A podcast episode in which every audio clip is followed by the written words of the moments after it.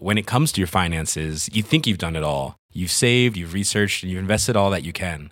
Now it's time to take those investments to the next level by using the brand behind every great investor, Yahoo Finance. As America's number one finance destination, Yahoo Finance has everything you need, whether you're a seasoned trader or just dipping your toes into the market. Join the millions of investors who trust Yahoo Finance to guide them on their financial journey. For comprehensive financial news and analysis, visit yahoofinance.com, the number one financial destination, yahoofinance.com.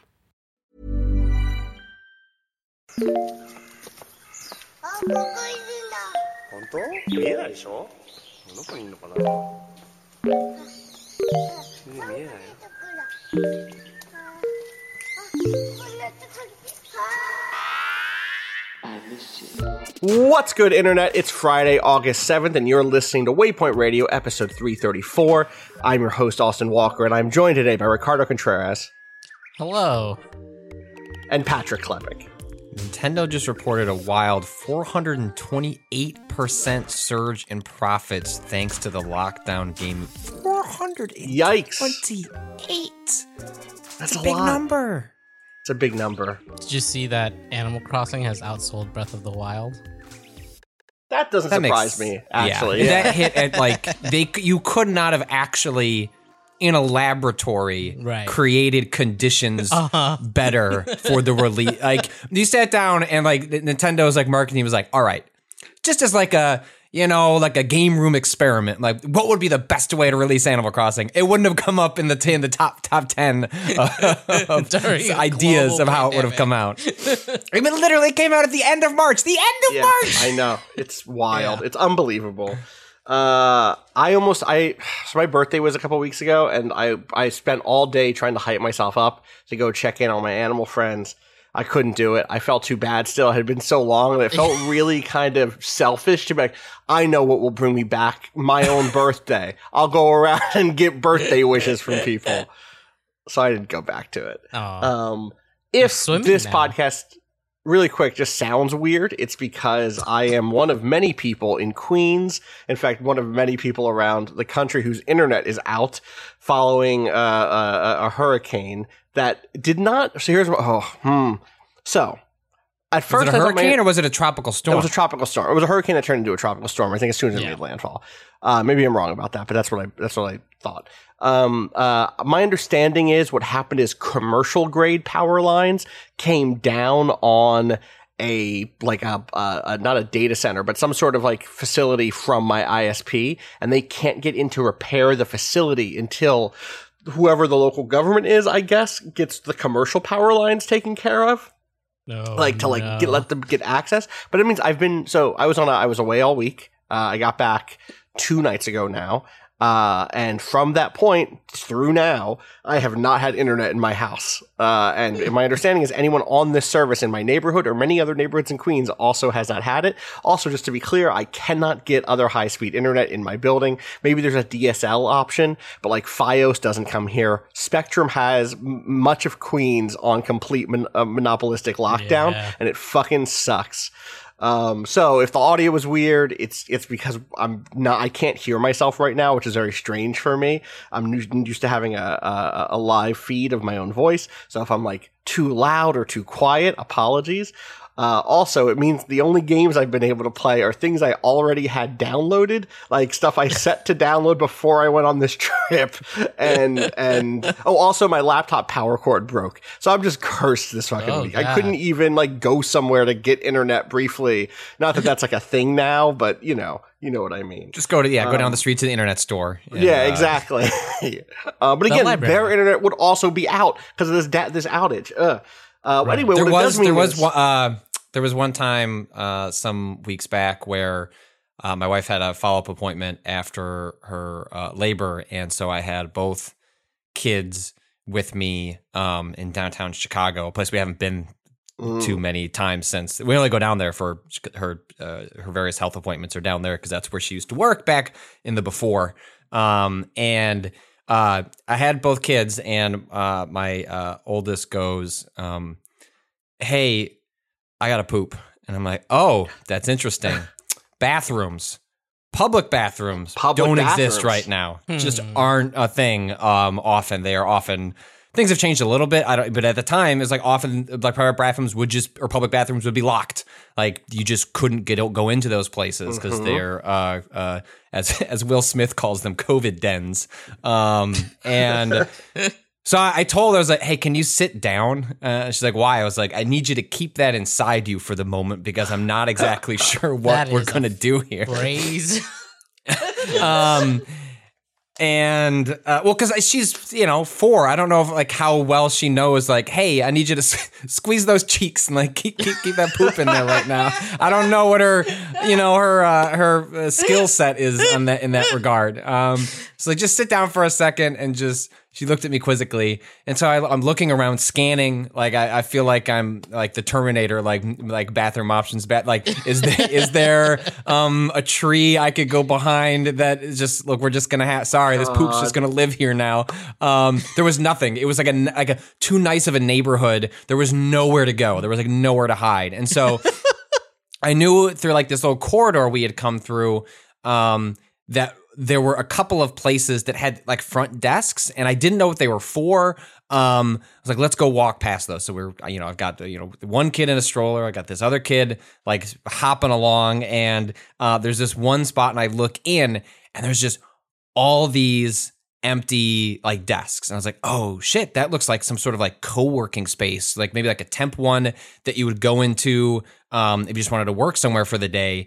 And i walk in and i i asked the lady i was like i, I brought everyone in. I was like everyone put on your goddamn masks. Uh like put them on. We're gonna look really sympathetic. I'm like a- this bumbling father with two children. Like i want to make it seem like i've barely got it together because i need someone to like take some sympathy on me. Going with with the two of them and asked i was like is there this this child needs to poop. Like, please, like, can I use your bathroom? They're like, the lady's like, oh yeah, like we got nothing going on here right now. Like, please go around the corner and use the feel free to use the facilities because it lit turned out to be literally like a co-working space where the the desks are mashed together like inches away from. Right. There were like dividers. Like they clearly at some point had tried to accommodate like early days of of COVID um, by putting up like dividers between the spaces, and that fell apart. So I don't I don't know why they were still even open. Maybe for people to come get their stuff, but whatever the case was, they they let us come in and and use their bathroom. So there may not be internet stores, but there are places that pretend to be, and they have we have working bathrooms for a father that has found himself in an emergency situation. wow. Well, I'm glad you got that that sorted out. That could have gone real Thank bad. you. Thank Yeah. you. It was I was harrowing. I that's why I told it. I was like I was like Dad does not have an answer to your query. I need to run the numbers. Um, We'll figure this out. Just stick with me. We're gonna we're gonna figure out a solution. We don't have one now. We, I'm just gonna be honest with you. We don't have one now, Jessica. We'll figure it out. it's like usually dads, you know, four years in, you've run into a lot of scenarios. Like, oh, okay, I can. Look, how can I like fudge the numbers here to to make it work? Uh-huh. I was like, whew, this is a new one for Dad. He doesn't. He's not sure.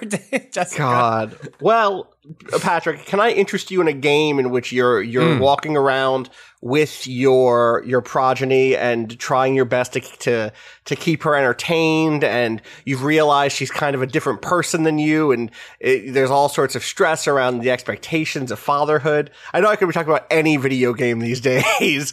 Any that uh, Sony has published in the last five years. Yeah. what if I told you this was a sequel to an indie game I knew you loved? Oh. Okay. What if I told you that this is Frog Fractions 4? Right. So I've heard What?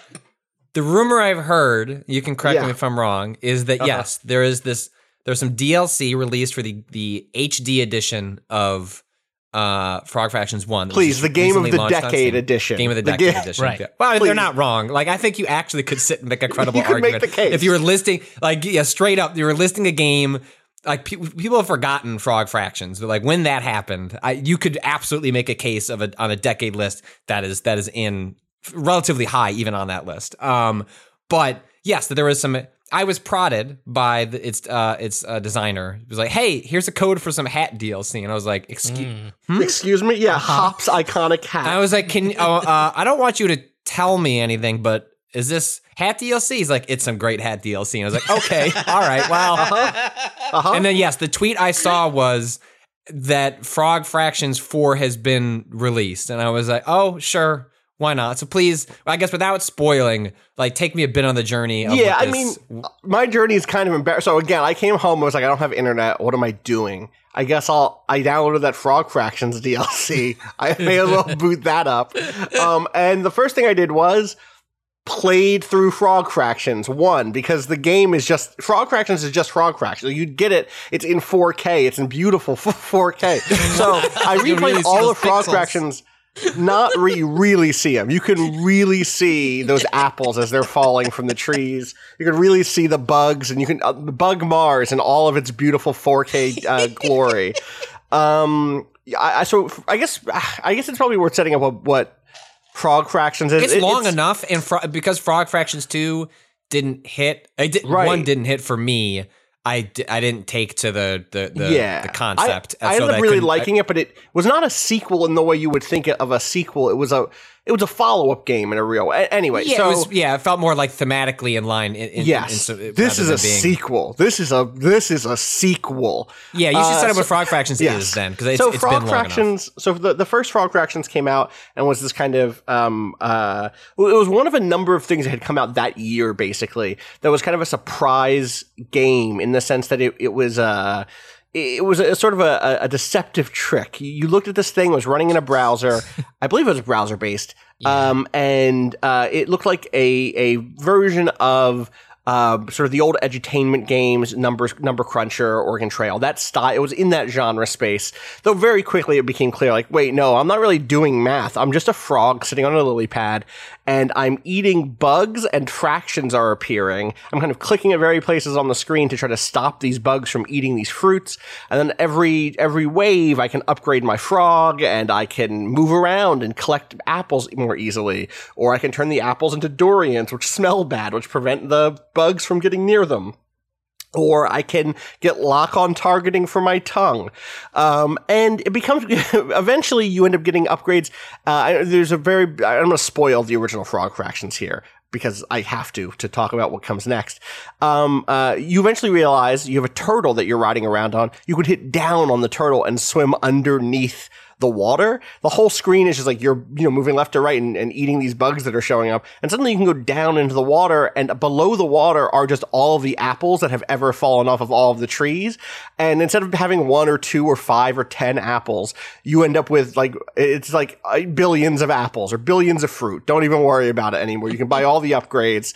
Uh, and from there, you get a dragon. It, the game briefly becomes a sort of Star Fox parody. You wind up in court on Bug Mars, where you are being, uh, uh, you know, put under arrest and charged with the crime of killing a bunch of bugs, which you did.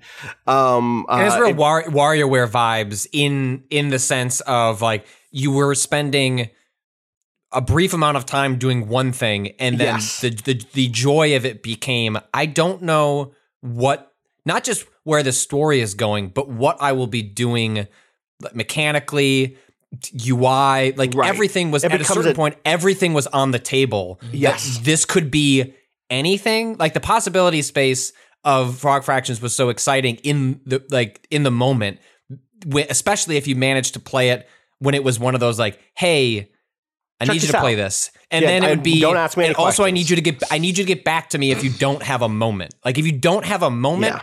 Then I need to prod you to go do something. So, because that happened to me, I remember Press I, down I, and- I, I right, dicked yes. around with it and it was just like, okay, like seems cute. Like, what am I? It was like I think it was Alex Navarro. It was just like, just okay, just go, just go down. And I was like, Just hit down oh. Yeah, exactly, exactly. You know, there's a text adventure in there. There's a DDR clone in there briefly. There's a like a business simulator where you're making and selling bug porn. Which you know, listen, the bug Mars is a boring place. You got to fill your time. uh, and and at the end of the day, you end up being elected bug president president of Bug Mars. And that's the game. That's kind of the, the end of the game. Everything goes well for you, sort of. You go swimming at the end, I think, and it kind of wraps up. So I beat that. I beat Frog Fractions again yesterday or two days ago, and I was like, oh, okay, that hmm. I remember it ending more strongly than that. I think I was just blown away by the the scope of the thing and all the different changes and the, and uh, you know it really is a uh, the first time you play it type of thing. But it didn't really land for me the second time. Um, uh, and and then I was like, wait a second, where the D- I thought there'd be DLC, and I realized I did not hit the button that turned on the hats. I didn't hit press the Hops iconic cap button. Um, but I'm glad I didn't because I This is probably to the ideal way to have done it, Yes, though. Even though that's yes. not how you would have done it, but to Totally. be familiarized to the point where you could see clearly understand the divergent point Yes. is probably good.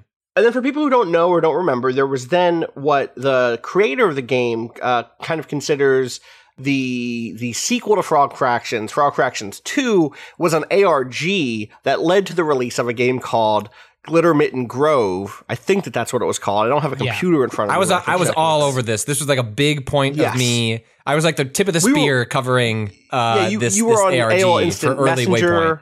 You were right. You should go back and read. There were IMs. We there were episodes where we talked about us talking to people in character. Yeah, we became, we we did a podcast where we had to like sort of disclose. We believe we've now participated in the ARG to a Right. degree that we may be becoming part of the like we might show up in a wiki entry or like Right. a, a store a story that I write may have in trying to unpack the ARG become part of the ARG because Yeah. the pace at which I was keeping up with what was going on. Beautiful. Never become the story, Patrick. That's the y- y- cardinal rule. Except except you secretly you want to become the story. Yeah. Also, I should I want to color this with one other thing, which is before I played Frog Fractions two or four, when I got home, what I found was a gamer chair I bought for myself. I bought it months ago. It finally showed up because of production delays because of COVID.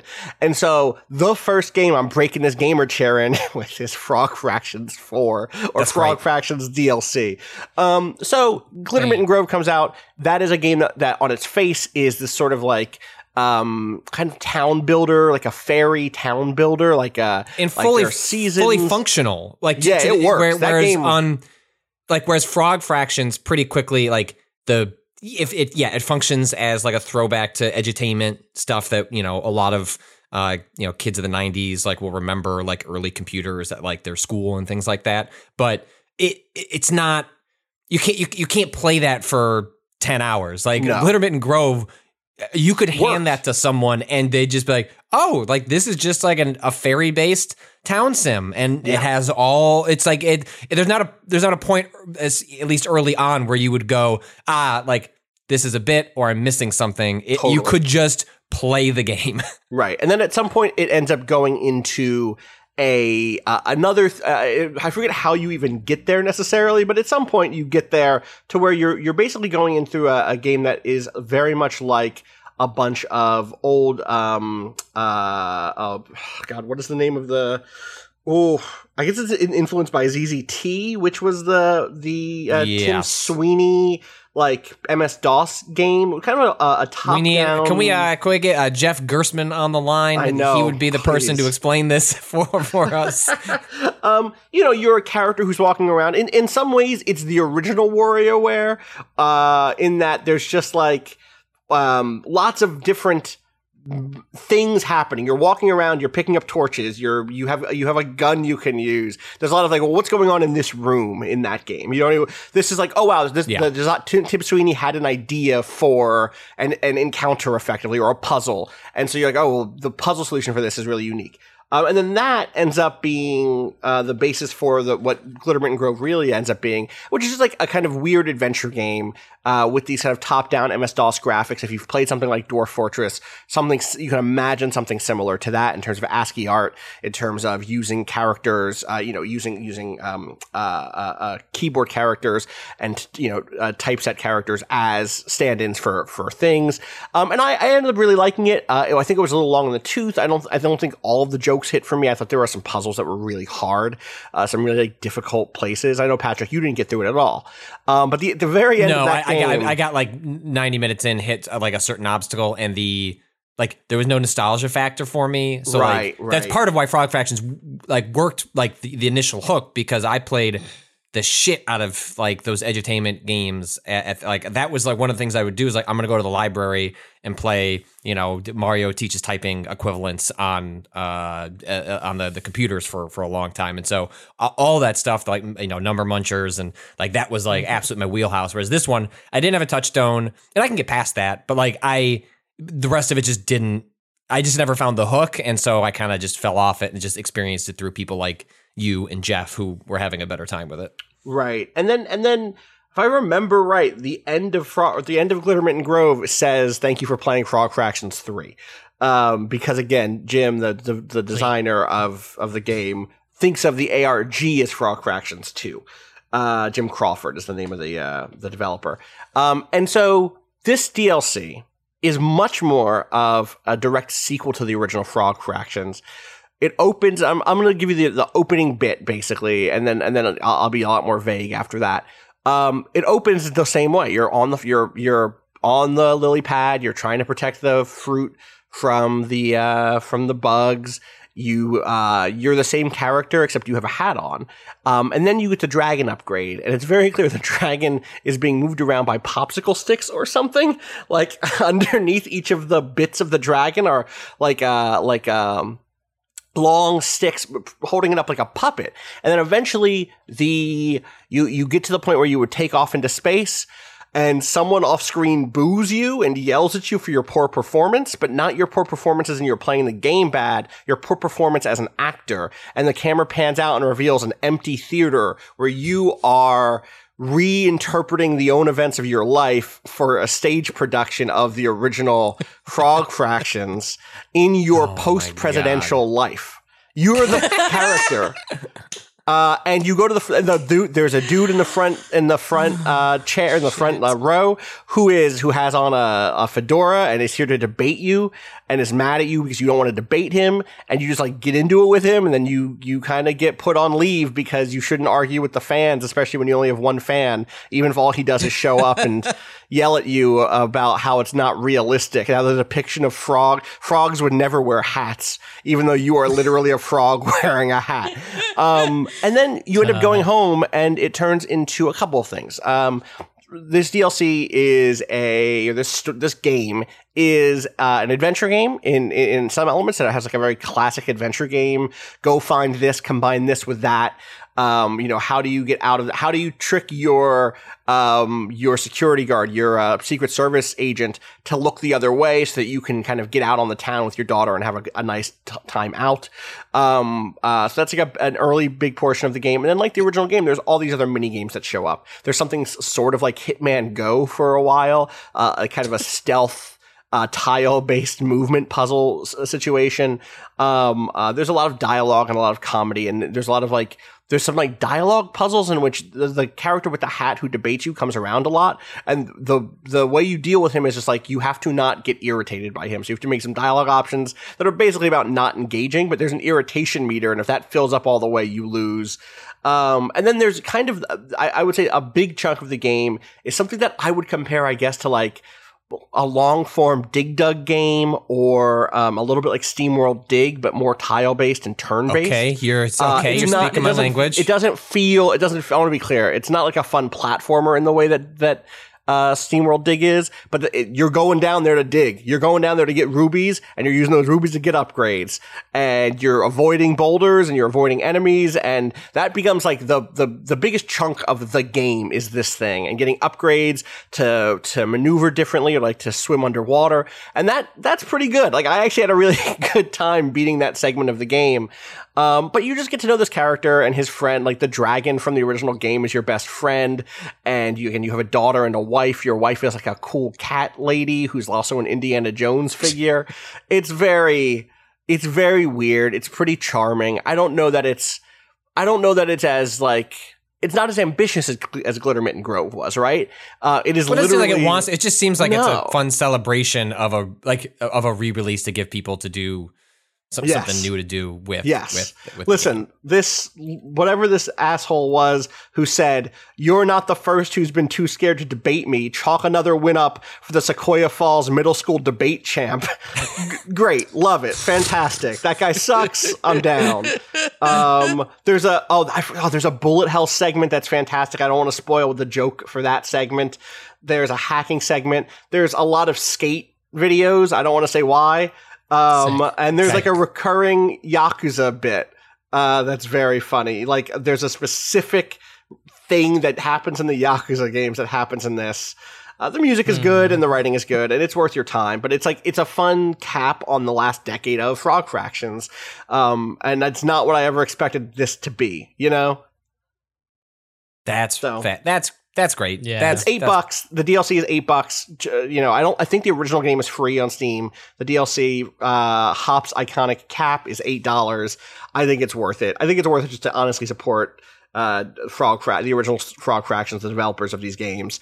Uh, it's a, it's a, it's such a snapshot of what this last decade in like comedy has been in some ways. Um, and and if you go back to the original game, almost almost it, it's aged kind of poorly, not in an offensive way or anything like that. Just like, oh yeah, our sense of comedy has changed over eight years, and this Well, is of a it feels time and a pretty simple in in retrospect, Yes, or, or even yes. blunt in, in some Exactly. some But places. Um, but I, I think that's also that's also a function of uh, the surprise was part of the hu- like the humor, right? Like so, it's like it's almost by by nature of looking at it retroactively um, betrays the, the, the part of the creative process for that game was the experiential nature of it, and so just by you know looking back um, in retrospect, you know, robs it of some power um, in a way that's that, that is uh, you know unfair to to you know what they made. And I, mean, like wonder how the rest of Oh, those. sh- I, I just wonder how the rest of those hold up. Like, has anybody played Candy Box lately? You know, there were again, there were a few. No. There were a few of these games that like came out of nowhere, and someone sent you a URL, and you clicked on it, and it was like, "Whoa, what the hell is this?" And I'm curious how how some of the other ones held up. This that's also came around the same time that everyone was getting like very into clickers. Like Yes. the um I can't remember there was one that I played for a good while. I can't remember. It was just one of the text based one, you know, like one of the really like ASCII Yeah, um yeah. art art ones. Um but it was definitely like in that same period because I just remember I was at Giant Bomb still at the San Francisco office and it'd be a lot of like people on a second monitor had a some sort of fucking clicker game Something just going on, uh, yeah. going. Um Was that There's a dark like- room? A dark room was a big one. Um, Yeah. there's a bunch of them. There were a bunch of them in, in that in that couple of years. You know. Anyway, that's what I got to play because that's what was on my computer. Uh, I, I also briefly played, and this will be a quick one, a game called Banners of Ruin, which is another card-based roguelike. It's another one of those. Um, I it, the the the thing on this one is it's like uh, anthropomorphized animals like Martin the Warrior, or Redwall, or Mouse Guard. Um, it's like a dark fantasy. It's a it, it's very like self serious. Uh, there are some cool mechanics that are like about. Uh, it- it's a game about very much like keeping your armor up and maintaining your your characters and keeping them in the right order and moving them around on on on your side of the board to prevent damage. Um, but it it never really came together for me. I think the art is pretty good. The animations are basically non-existent. It- It's early access, so who knows uh, if if it'll get a little bit stronger there. Um, there's just a lot of competition in that in that category now between Slay the Spire and Griftlands and Monster Train, and I think Gordian Quest, a game I've talked about earlier this year, is a much stronger variation on very similar themes. Um, uh, uh, and that just got a big update. So like, uh, Banners of Ruin hasn't really done it for me. I will say there is uh, one there's an ability that there are abilities that just don't work right now there's uh, my character one of my characters got an upgrade in that game that was like turn all bleeding damage to poison damage and the way that bleeding damage works is you get a stack of it you get three bleed and that means over the next three turns you'll take three damage then two damage then one damage and then you'll be clean of it the way poison damage works is it goes up so you get three damage this turn four damage the next turn, five damage the turn after that. And why would I ever want to turn bleed damage into poison damage? That's way fucking worse. And so that feels like something that just like slipped through the cracks. I mean, I oh. guess that bleed damage goes directly to your health, whereas poison hits your armor first. So I guess I could see why you would maybe want that, but it's just Is so much any- worse. Is there maybe any sort of antidote or anything? There's nothing. I had, I kept, Cado, I had the exact thought you had, which was Yeah. like, well, maybe I can have a thing that like transfers my poison off of me to somebody else, or, you know, like those sorts of builds exist in these games. And I played for like, that run was a full, a damn near full run. I got to the, just about the final area, and nothing ever popped up that would let me take advantage of that change. It only ever hindered me. Also, this is a game that, so y'all know in like, in like animal, animal, like humanoid animal stories, Mhm. the one of the things that happens is the animals are like races and that means they all have racial characteristics Mm. Mm. you know what i mean like uh, this is zootopia this is a lot of these things right oh the elephants are big and slow or the you know whatever it is right oh never trust a fox It's like that sort of stuff um this game doesn't do that in terms of character stats and i was like cool the mouse is like you know, the mouse's class determines what weapons he can use. And so that means maybe he does less damage because he's a rogue and not a warrior. But there are a whole bunch of cards explicitly about racial difference and utilizing it against your enemy. Like there's a card called Tensions that gives uh, a, a debuff to your enemy, and it gives an extra debuff if they have more than one race in uh, in like a, a rank of their characters. Like if there are th- if there are different races standing next to each other, you really debuff them. Presumably because you turn them against each other, or you you pick at the scabs of racial tension. I don't understand. Uh, there's a bonus that you can, a card that gives you a buff if your entire rank is of the same quote unquote race. Also, let's be clear, bears and wolves are not a different race. they are absolutely a different species. I guess culturally in this world, they could also be racialized in that way, but why go down? You almost didn't go down that path at all, and then they really leaned in. They really leaned Uh. in. Uh, so that's, uh, that was a, that's a weird choice to make Yeah. especially with no real there's no lore around it or any you know what i mean i'm not like clicking on the things like oh the the wolf kingdom did blah blah blah it's just like here are three guards in this kingdom i'm invading and one of them is an otter and two of them are bunnies and that means i can sow discord between them because of course we all know otters and rabbits are lifelong rivals Right. Obvious. It's very weird. Very weird. So that's it. That's those are the games that I've been able to play, uh, uh, given my limited my limited uh, access to the internet and everything else. What have y'all been up to? I know Patrick. You, I asked you, and you said Fall Guys in all caps.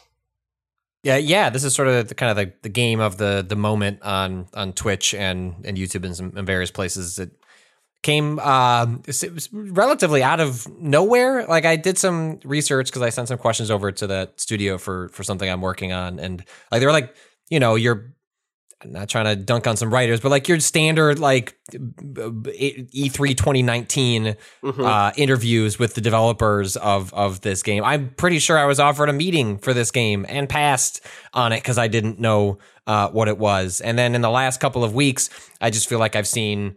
Uh, this game had a beta that like went really well for it, and then it started blowing up on on on Twitch, uh, especially. But Fall Guys is basically it's inspired. I forget the game show that they specifically said it was um, sort of uh, based on. Uh, I'm trying to pull. It was like a Wipeout or a Takeshi's Castle. Yeah, or yeah. uh, Takeshi's Castle was okay. was the one that they um, pulled from. Where basically the setup is you have 60 um, uh, people that are all dumped into various sort of game showy uh, uh, sort of like levels, and there are like different. Uh, things you have to do to survive, and like each round, a certain number of people aren't going to make it. So you have smaller and smaller groups as you're proceeding um, through the rounds. Like you, uh, typically, as far as I, this is you know like the twelve rounds or so that I've played. Like the first round is always, hey, get to the other, get to the finish line first, and so that'll mean you have sixty people all at once trying to, for example, um, there'll be a bunch of balance beams that you're you're trying to to go on, but the balance beams are really only made for one person at a time to be on, and then maybe that balance beam, there's one on the right and the left, and there's also one in the middle, and so then you have people trying to jump to or navigate to that middle one. That it has um some uh, funky physics that uh remind me of uh oh what was that the, the, the Double Fine Publishing worked on it. What's the Gang Beast? It has like some uh, Gang Beast sort of like finicky f- physics, like you feel control over it, but there's sort of just a little bit of a almost a rubbery quality to it. Like you you kind of bounce off things, but it's not like a boing. It's it's sort of one of the things where like things are knocking into each other and affecting them. Um, so you like you can kind of knock into someone and push them over, but mostly you're just sort of like bumping into people and like it's like just slightly um affecting like your momentum or the, the the the direction that you're going in. And so there'll be other uh in sort of like the, these gauntlet ones where you're just trying to go from point a to point b. Another one is like hey there's a bunch of walls and some of these walls will knock over. Some of them won't. And so you have 60 people rushing forward at once all trying to guess which is the door that's going to open because you could pick like door B, let's say, even though they all look exactly the same, they have the same pattern of like red and white, and you, you pick like you these twelve uh, like little uh, puffy uh, looking dudes are uh, just jump at this wall and nothing, it doesn't move, and you look to your right and you might see that uh, well, the 12 people that chose the one all the way on the right, that's the one that went through. And so it becomes really interesting to like figure out what your strategy is going to be. Is like, you don't always necessarily want to be in first place because, uh, in up until the very last round when it gets down to I think at least like roughly 10 people um all you have to do is qualify. So qualifying just means like so in the in the in the first round where you're just trying to race to the other side, uh, you know, depending on uh, if it's you, you hit the max of 60 people, you know, it's something like 35 people can survive. So, you know, like you're, you roughly half the people can stick around. Need to be one of those 35 people that gets to the other side. So often my strategy is not to be first. It's just to be kind of in the middle of the pack and like see what other people are doing and then navigate through them and just cool i made it to the other side in like the 20s or like the even the late 20s like cool i'm here. I just i, don't need to be first because i don't get anything special for for being first. And then that be the way that they mix things up as it goes along is so smart and so fun. I didn't once i saw that it was just like a 60 person sprint to the other side. I was like, oh, I wonder if that's just how it happens, you know, how it works the whole time. It's like, oh no, they introduce team based games as it goes along. And you you don't know who you're going to be partnered with. I believe you can do matchmaking. So like a group of people can be dumped into the same thing. Um, but th- I don't think that necessarily means you're going, or probably the game, if it's smart, it's not assigning you to the same team when you get to the team based one so that you have reasons to not work collaboratively. Um, but for example, there's uh, an egg game. Um, so this is in the later rounds there's probably maybe 30 people. And so you have 30 folks like dumped into the middle of this uh, circle. And in the center of that like kind of like uh, slightly sunken circle are a bunch of eggs. And then at three different slots there are a spot to put those eggs. And so you can pick up the eggs. Like the only verbs you have in the game are jump dive and grab i believe. And so um, you can do dickish things. Like I saw people uh, who made it to the end of the first round really fast. They will just sit at the finish line knowing that they can just because you can watch in real time as the qualifiers come in. So you generally know how much time you have before you need to get across that finish line. And they'll just push people away. Just like, nah, like actually, you're not going to make it to the finish line. And if you grab someone, you could hold them for like a full five seconds. So in theory, you could, you could like hold someone, throw them back, and then you make it across the finish line and then they Wow. don't. Um, one of the questions I sent to the developers was like, "Hey, like, how are you accounting for like this sort of emergent behavior that maybe you know is seems in line with what you would want people to do, but maybe is against some of the spirit of the of how people you want people to play?" So I'll be curious to see how they manage that. But anyway, so the the egg game, um, so there's like, I don't know, let's say 30, 40 eggs in the center, and people bring them to their respective spots, and there's a countdown for 90 seconds. And um, I thought the way the game works, like, oh, like eggs are just going to keep appearing in that center spot. And it's just like, who can get back there, bring the eggs to their spot as fast as possible. And then all of a sudden I realized, like, oh, there's no eggs in the center. I was like, oh, shit. You need to then go into other people's little collections and try and bring those out. And because there's no voice chat, there, uh, I believe there are emotes, but they're not. When there are 30 people running around that are just like indistinctly colored blobs of like red, green, blue, and yellow, there's customization stuff that looks. They just took like ripped off Fortnite, and they there Okay. are season passes. There are like, I mean, it's this game is immaculately designed out of the gate to maximize its its window. Um, so you just have people. You, it's so fascinating to watch emergent strategies appear where there's no way to communicate that like people should be on offense or defense. It just sort of has to happen organically, or you recognize that's what needs to occur. Like what I realized Is that in one of my or is that that's is that still yeah, this is team based. so you Okay, like it splits okay. like 10 10 10. So you've got like 10 red, 10 blue, 10 green.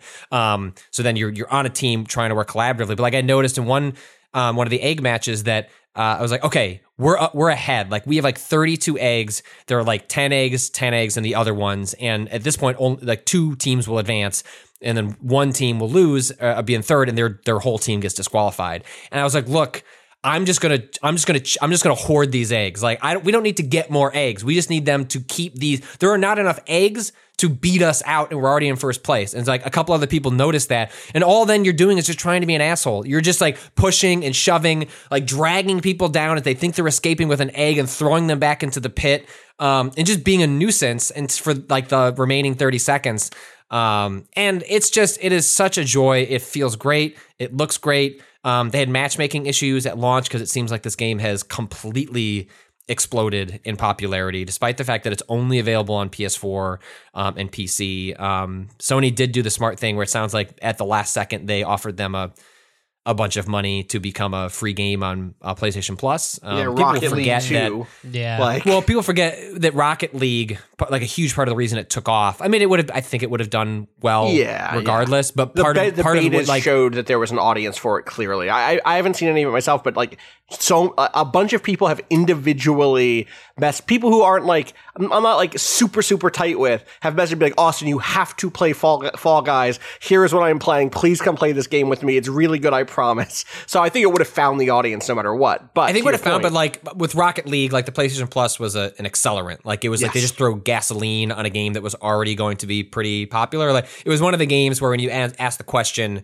you know, was something like PlayStation Plus or is Game Pass, does it? Sure, more people play it, but does it does it actually result in more money going to the developers, or does it actually work counterintuitively? Um, and with Rocket League, you know, I mean, they got bought by Epic. It turned into a sensation. Like, I mean, that it worked out well for Psyonix. Um, you know, I think that it's an open question on whether that's you know a good deal for. I heard for a long time that PlayStation Plus was not particularly a great deal for a lot of developers, whereas I've heard that with Game Pass, it actually has been a pretty good deal for developers. I don't know if that's just a the nature of like audiences or of um, contractual contractual deals, but nonetheless, like it, it meant that the the Fall Guys had just an enormous first day. But by the end of the first day, um, I started playing in the evening. I would basically like it, like it would match make me. It would cancel out. It would say, "Hey, even though we put you in this server, this server's game has started. Sorry." And I would just hit A, and then 15 seconds later, I'd be in a game. And it seems to have calmed down within 48 hours of it of its launch. But it's just, uh it's just such a it's just such a delight. I mean, and, and I had this feature I did at MTV years ago um, when I when I was getting started, where it was like uh, it was called like Up at 3 a.m. And that was back when I was 21. It was like if a game can keep me up past three in the morning, it's pretty damn good. And I that is not a world I have lived in for a long uh, time, even before I had uh, children. But now my new measure is like up past 12 p.m. Like it's past midnight. Like midnight is my really hard rule of I have to be in bed because if anything goes weird in the middle of the night with either of the kids, like I can at least like you know get a like you know four to six hours of sleep and function the next day. And so I have to be in bed at midnight. And this game it was like 11:50. I was like nearing the end of Carrion, and uh, I was like, you know. Sh- I, want to play like I want to play Fall Guys before I go to bed, and I loaded it up. Um, and you know, two, you know, I had like a really bad couple of first rounds where I kept being like, "Fuck this, fuck that, fuck you, fuck you." I'm gonna start over again. Like I'm, I'm gonna, I gotta get at least like two or three rounds deep. And suddenly it was 12, 15, and uh, I'd broken my uh, my more uh, usual sacred rule, which uh, I think speaks a lot to uh, the game. I, I really can't recommend it enough. I, it's going to be huge when they eventually get this on Switch. You know, they've said that they're um, actively working uh, towards that. But just, I mean, I can't, like, you load it up and it literally is like the Fortnite UI of like, here's your big, here's your, you know, floppy, gooey Play Doh character. Um, in the corner is here's how much you've filled a meter to like level up. Here's the store that you can tab over to. Here's where you are in season one of Fall Guys. Like they've built in a lot of the stuff that you would often games build in retroactively, which is ah shit, our game's a success. like, what are the things that you build in to like retain people past the like you know the initial um like week or two of Right. interest? This Right. game has it um uh, Immediately. immediately. Like it Yeah. is it is so polished and ready to roll um to retain people and to turn it into like a real force The next like beyond thing. just Yeah. like the headlines of the next like two weeks um it's just really it's i was really impressed by how forward thinking it was like at day one I, I, you know, for me, it's very much the thing of like, I've been curious what is going to try to take that core, the underneath the battle royale wasn't shooting, it wasn't hiding in bathtubs, it was here is sixty or hundred people doing a thing at the same time. Um, and everything that can kind of come from that. And so I've, I've been curious to see who's going to play on that side of the battle royale's uh, success. So seeing this take off is is uh, not that surprising to me, but the stuff that you're saying about it just being ready to go as a product uh, is not what I expected from seeing trailers and stuff. Like no, No, offense to as the soon as I- but like I, we I watched a trailer for this a year that- ago, and it was not. I did not expect there to be legs on it in that way. Well, that's and that was part of my uh, one of the questions. I was like, all right, like for real though, like at what, like how late in the, the game was it? Like we need to add season passes and have them be there day one because it just Right. seemed it's just it's just not the thing that you usually see, especially for um, you know, I mean, Devolver is. uh, You know, calling them a s- small publisher is probably both like still like yes and not yeah. accurate at the same Yeah. time anymore. They like to pretend they're smaller than they are, but like this game is going to be already is huge. Um, so I they like having their scrappy image, but at this point they are probably closer to a medium tier um, publisher with the the amount of successes they they've had at this point. And um, uh, yeah, I was just in, in, impressed by the level of polish and forethought they had about how how do we make this stick around um, past people's uh, attention window. But I'm with you that like I, uh, you know, battle royale. You know, I played PUBG, played Fortnite.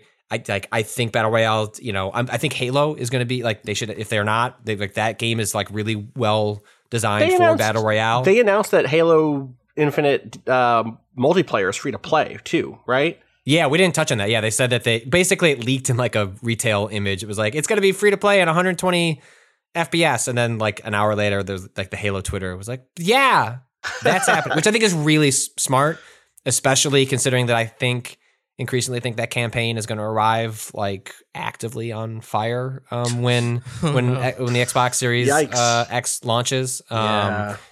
uh, I mean, it, I mean, dude, like, ta take aside, um, however rough that like that rollout uh, was. Like, imagine being on a team that is doing uh, a launch, a premier launch game, straddling one, two, three, four, fi- five platforms, right? Like 3 Mhm. existing Xbox One platforms and two brand new Xbox uh, Series X and whatever they're going to call, you know, that. Uh, you know the the lower the lower tier one um Mhm. and it's and it's like a open world game which your studio hasn't done and also during the most important period of like getting that out the door actually your whole team is going to be split up and have to adapt to a brand new way of like working remotely like i mean even in the best of circumstances i think that game was was going to like be a sprint to the finish because that's just what that world is like but the the cards they've been dealt to even uh deal with that is i I, I have a I have I feel bad for what's Yeah, what's it's gonna be a rough there. one. But but I think that multiplayer is going to be a big hit, and I think the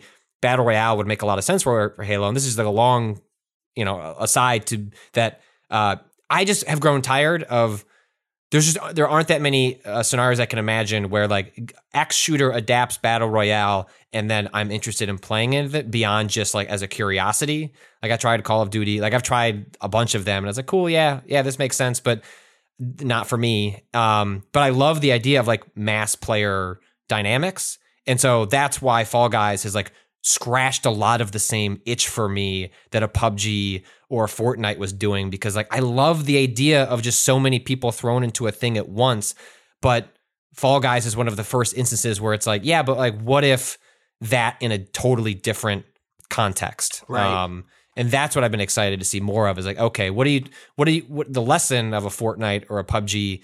Like, what is that on a broader design scale? And Fall Guys, whether or not this is like, per, like you know, purposely they looked at that and decided, I don't know, but um, it feels within the same, you know, design universe um, of, of playing with the, the the same ideas. And yeah, it's just, it's tremendously, it's tremendously fun. I want to sit down with my uh, daughter and play it and see if I can get her to cheer for me. Um, The while I- developers' history is so interesting because if you look, Oh, you- it's so weird. if you Oh, up, the, they're the like- developers are so weird. They're like the go-to. They're they're one of uh, a handful of folks who started literally making like Flash games 15 years ago, and then porting moved- games to Flash. porting games to Flash, and then and then were from what I'm looking at. it- One of those huge audiences that was, or, or uh, studios that was doing early work on phone, on bringing games onto smartphone, uh, uh, but not just like, not just like, um, uh, games you would you would have known or heard of or liked, but just like churning out stuff for iOS.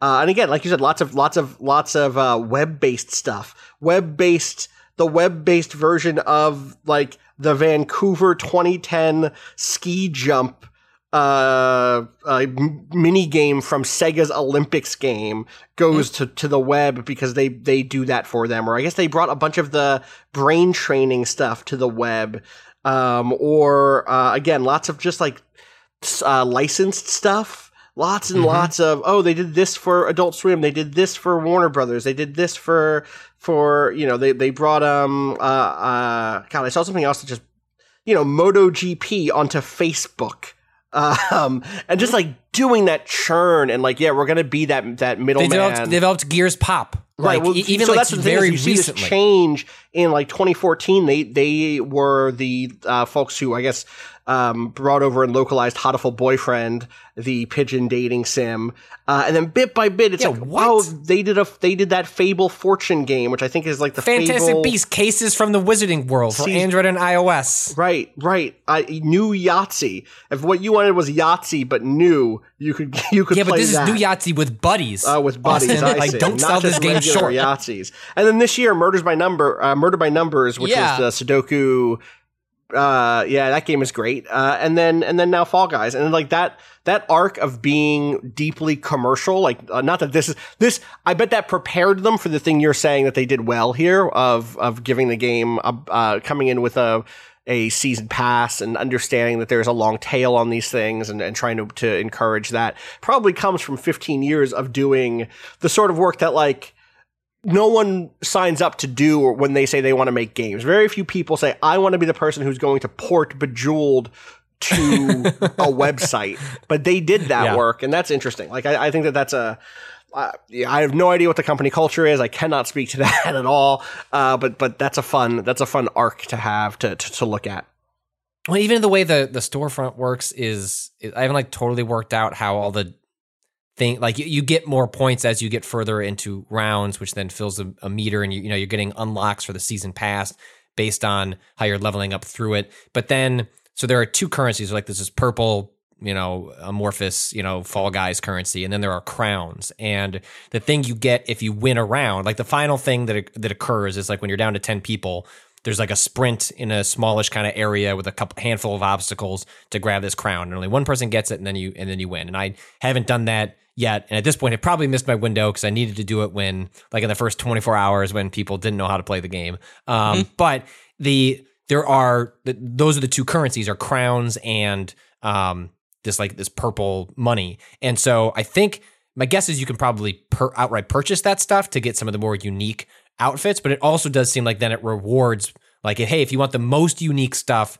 crowns are required, and so you can. It seems like you can either get that by buying it, and I reserve the right to be wrong on that because I don't want to misspeak because I didn't like fully investigate the UI on this. But it also seems like hey, like if you're the if you're a really good player, you're going to earn crowns, and then you can get like the dinosaur costume, um, and th- that's just like a neat way to like to to think about how you're going to reward players for uh like hey this person like is clearly good at the game like they have something that you can only obtain through crowns um that you know that which you get at the all the way at the end of one of these these rounds and just uh it's yeah there's all sorts of things you can they've already said they're going to do like a twitch integration where that's going to influence you know what happens in the play spaces and it's uh there's just the the possibilities are sort of like endless for what they could do in this that it's like really it's just exciting to imagine what it'll look like even in just six months because great you like you nailed the foundation already and there's just nowhere to go but like really fun stuff um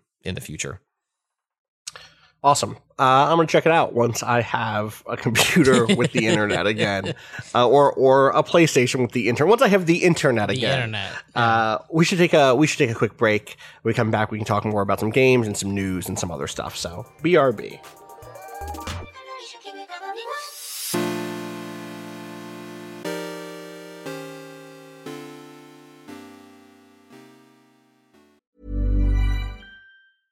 Hey, I'm Ryan Reynolds. At Mint Mobile, we like to do the opposite of what Big Wireless does. They charge you a lot, we charge you a little. So naturally, when they announced they'd be raising their prices due to inflation, we decided to deflate our prices due to not hating you. That's right. We're cutting the price of Mint Unlimited from $30 a month to just $15 a month. Give it a try at mintmobile.com slash switch. $45 upfront for three months plus taxes and fees. Promo for new customers for limited time. Unlimited more than 40 gigabytes per month. Slows. Full terms at mintmobile.com.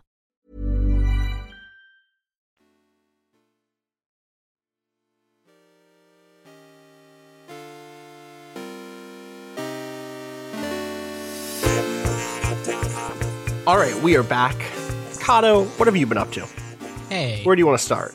I, um, well, I was away for a while. So, but before I left, I got a few hours into Necrobarista, so we can talk about that. That came out three weeks ago, I think. Oh, yeah. Now, That's a game that, that was announced uh, years ago now. yeah, I had actually never heard of it when I got code, and Mm. I was like, "Oh, this looks neat."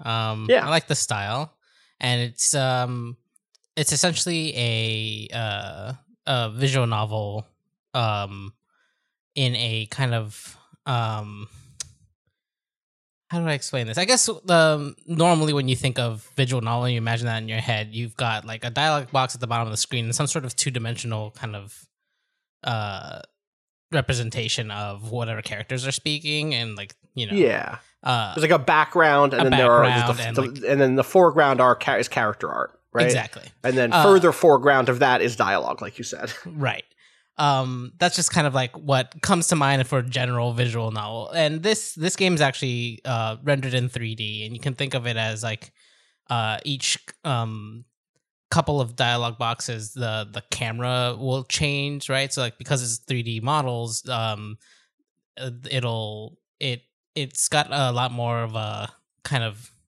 cinematic feeling because they're um they're the whole thing is shot where like in visual novels you'll have dialogue that will be like just the character art and then there'll be when something special happens there'll be like the one like full illustration of like that thing happening you know?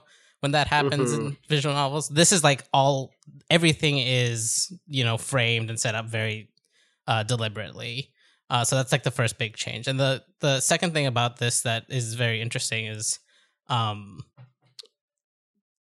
so the story uh is about this um oh what's it called? Uh cafe.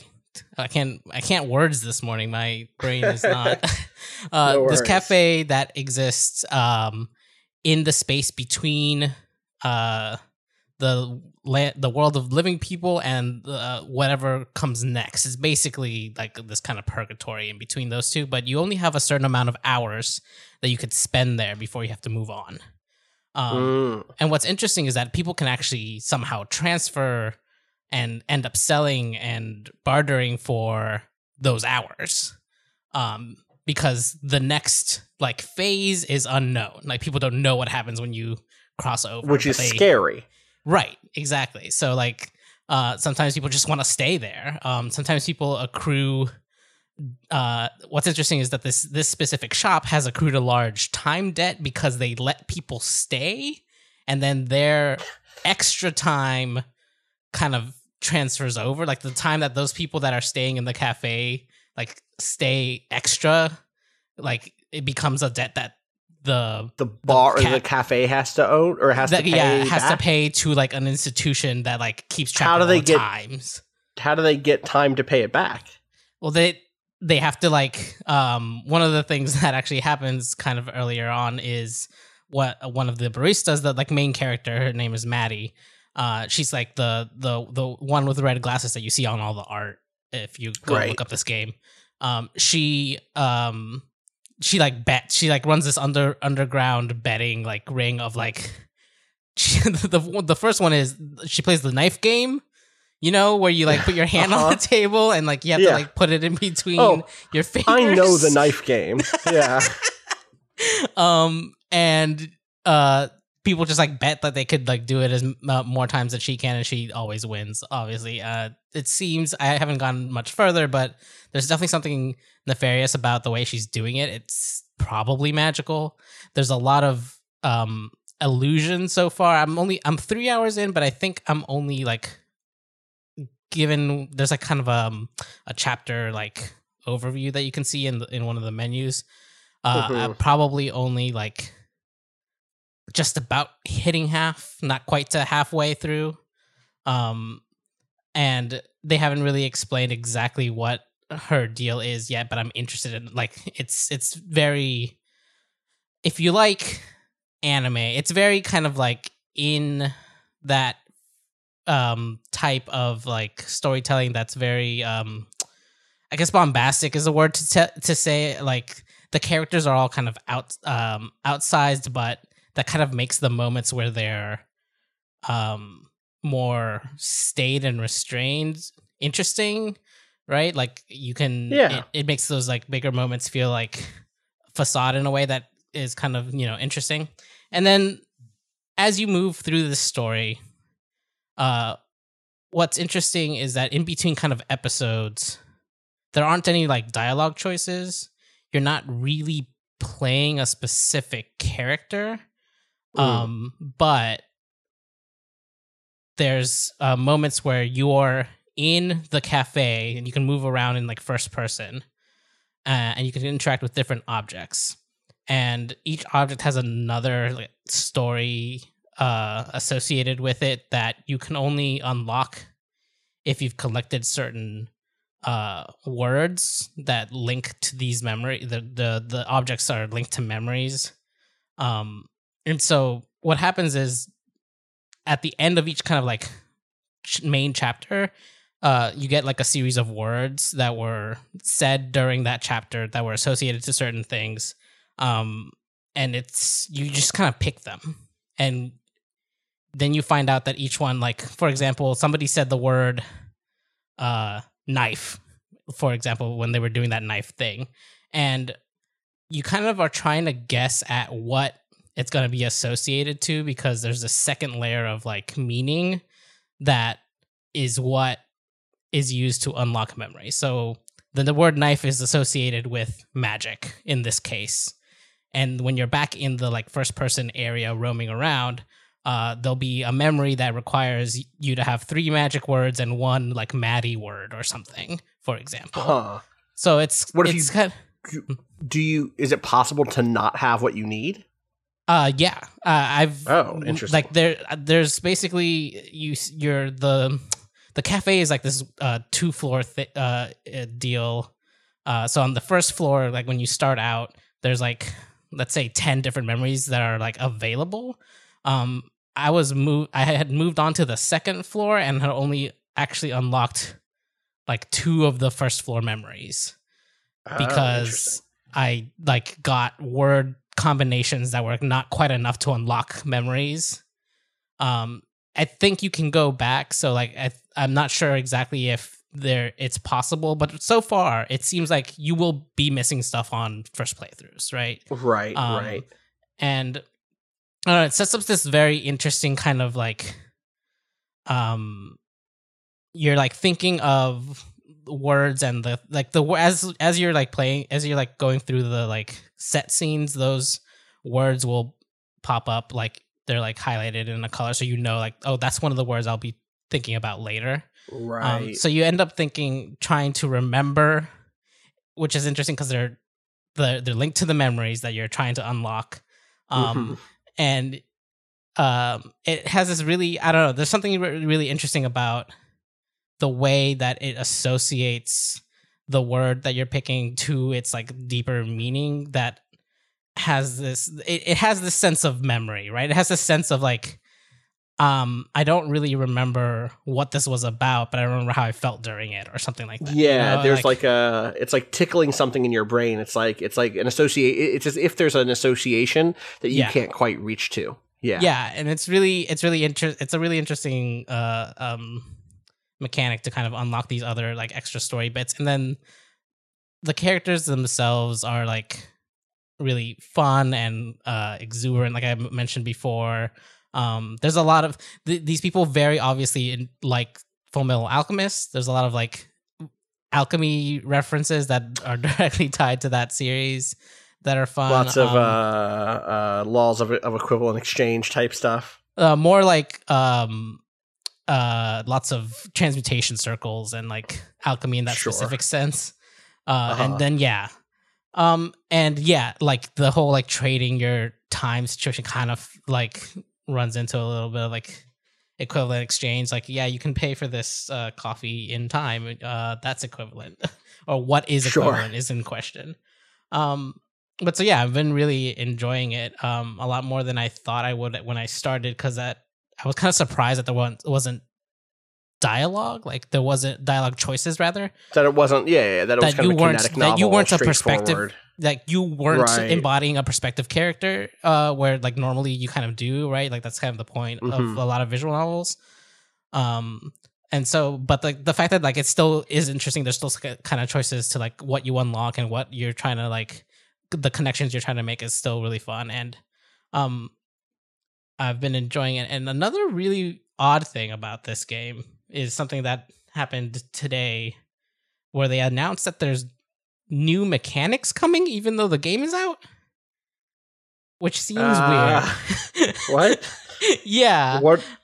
Like um cough? Is it coffee mechanics? Is that what it is? I don't know. That's the thing. It's that they've Oh, they've announced them, asked, or but they've they've not not announced what they are.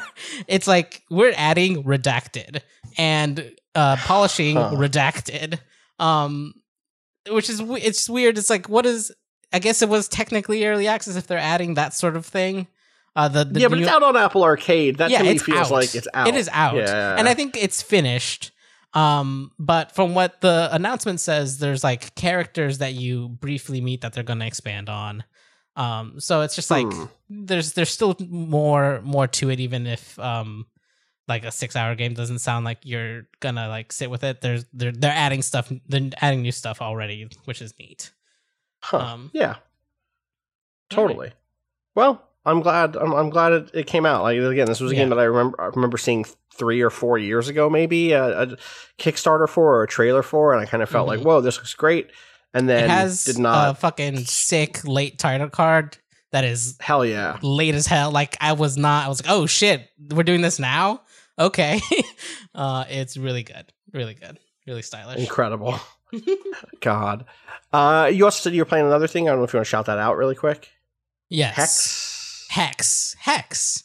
Um, this is interesting because I played it. I played it wrong technically. Oh. So you remember that game? Uh, keep talking and nobody explodes, right? yes, of course. You've got uh, one player sitting in front of a bomb, and you're supposed to cooperatively play with somebody else who has the instructions on how to defuse that bomb. Hex is very Okay. similar, but what it is is that you're uh, a hacker and you're hacking banks to steal money. Um, so far, so good. yeah, yeah, sounds great. um, uh, except it is that same sort of setup where you're supposed to be talking with another player, but because both of both players' things are like in t- keep talking, nobody explodes. One of the players' things is like a physical book, usually that you Yeah. print out, or like you can have the PDF, but whatever. It's like not. Yeah, but it's like a game. manual. There's a separate thing not on the screen. Yeah. Right. Uh, in this one, it's both screen, like both things are screens because you're both hackers. One of you is just like on, supposed to be like on location. The other one is supposed to be like remote. Um, Okay. Uh, but so what it allows for as far as solo play is that you can actually tab between the two screens. Um, ah. so I I was like, oh, okay, I'll go ahead and do that. I picked it up because I I thought it um like I really enjoyed uh what's it called? I can't remember, even though I enjoyed it. Uh, that Zachtronics game that came out last year, last year, a year, a year ago. The the the hack Exo, one. exo, exopunks, exopunks. Exapunks, yes. Yeah. I put Mhm. like a fair amount of time in that. I was like, oh, another one of these that look like. Turns out it's not like that at all. Um, it's Oh. more, it's more, it's it's less actual like coding stuff and more like uh, a series of different puzzles that you have to communicate uh, with another player with. Similar to keep talking, presumably, right? Where Yeah, yeah, uh, yeah. where like, oh, what do you see? Do you Right. see a X, something green or whatever? Yeah, one of them is for one of them is like um you know those pipe mini games that are like hacking mini games in fucking In a million games, every yeah, uh-huh. game, right? Uh, one of those is that, but um, you only have there's a set number that the person on um there's a set number of pipes that the person like on location sees, and then the person that's remote uh, has a blank like um grid where they can drop new pieces for that other player. Um, so it's that sort of thing where you have to communicate. Okay, like I need a an elbow piece at D three, and like you drop it on, then the person on the other side spins it to make sure it's in the right position and connects all the pipes and stuff. Um, one of them, one of them is a a, a, a password force um app where the person on location just like taps in a random password, and then on the other end it gives you the probability of each of those letters being in and gives you a list of like possible passwords that you can try next. So you're just kind of reading out the passwords to the other player and they're typing them in as fast as possible to try to just force into uh, a computer. Um, uh, one of them is, uh, y'all remember that Morse code bullshit on Keep Talking where there's like Yeah, the blinking light. light, the lights and Yeah, uh-huh. radio. It's there's things similar to that in here. Like it, it keeps getting as complex and You like mean in Chris? Yeah, yeah, yeah. yeah, gotcha. it increasingly uh, gets more complex to the point where even as one player flipping between the instruction, it's, it's here's the thing. That's the even thing with different about this. information, it was difficult for you. Yeah, even though you literally knew. So Yeah. The thing about keep talking is that one person is doing interaction, the other one is just reading instructions and trying to relay information. This is both Mm-hmm. sides have interaction that they have to do correctly, or else it fucks up. Right. Ah, okay. like cool. like you're you're not only giving the person like on location information you're also pressing buttons on your end with the information they give you back right it's going both ways instead of just the the kind of one uh like as far as like interaction on uh, on the screen goes um Mhm. so i can see how that would be really fun with people. Uh it was like uh kind of maddening as a single person trying to tab back and forth and not understanding like oh shit. Uh that's the other thing. The tutorial is real bad. Um this isn't like keep talking where the because one of the things is literally the instructions that you just have to read through them and eventually you get to know them. It's like in game while the timer is fucking going down there's a timer for all of these uh heists. Uh you have to like click a tutorial window and read through both sides as one player. So it's just like kind of frustrating to get up and running and understanding what even the game wants you to do sometimes. Uh for example if you play the pipe game it's not super clear that whatever is there for the person on site like the like set pieces that the pipe puzzle starts with all of those have to apparently be connected in a single loop and then you also have to reach the end which can be done separately. Um and it was unclear like i kept getting failures and i was like not understanding because there's a piece where you can like cap a pipe basically. And apparently that doesn't work for those set pieces. It only works if uh there's an extra piece off to the off to the side that you placed that needs a cap.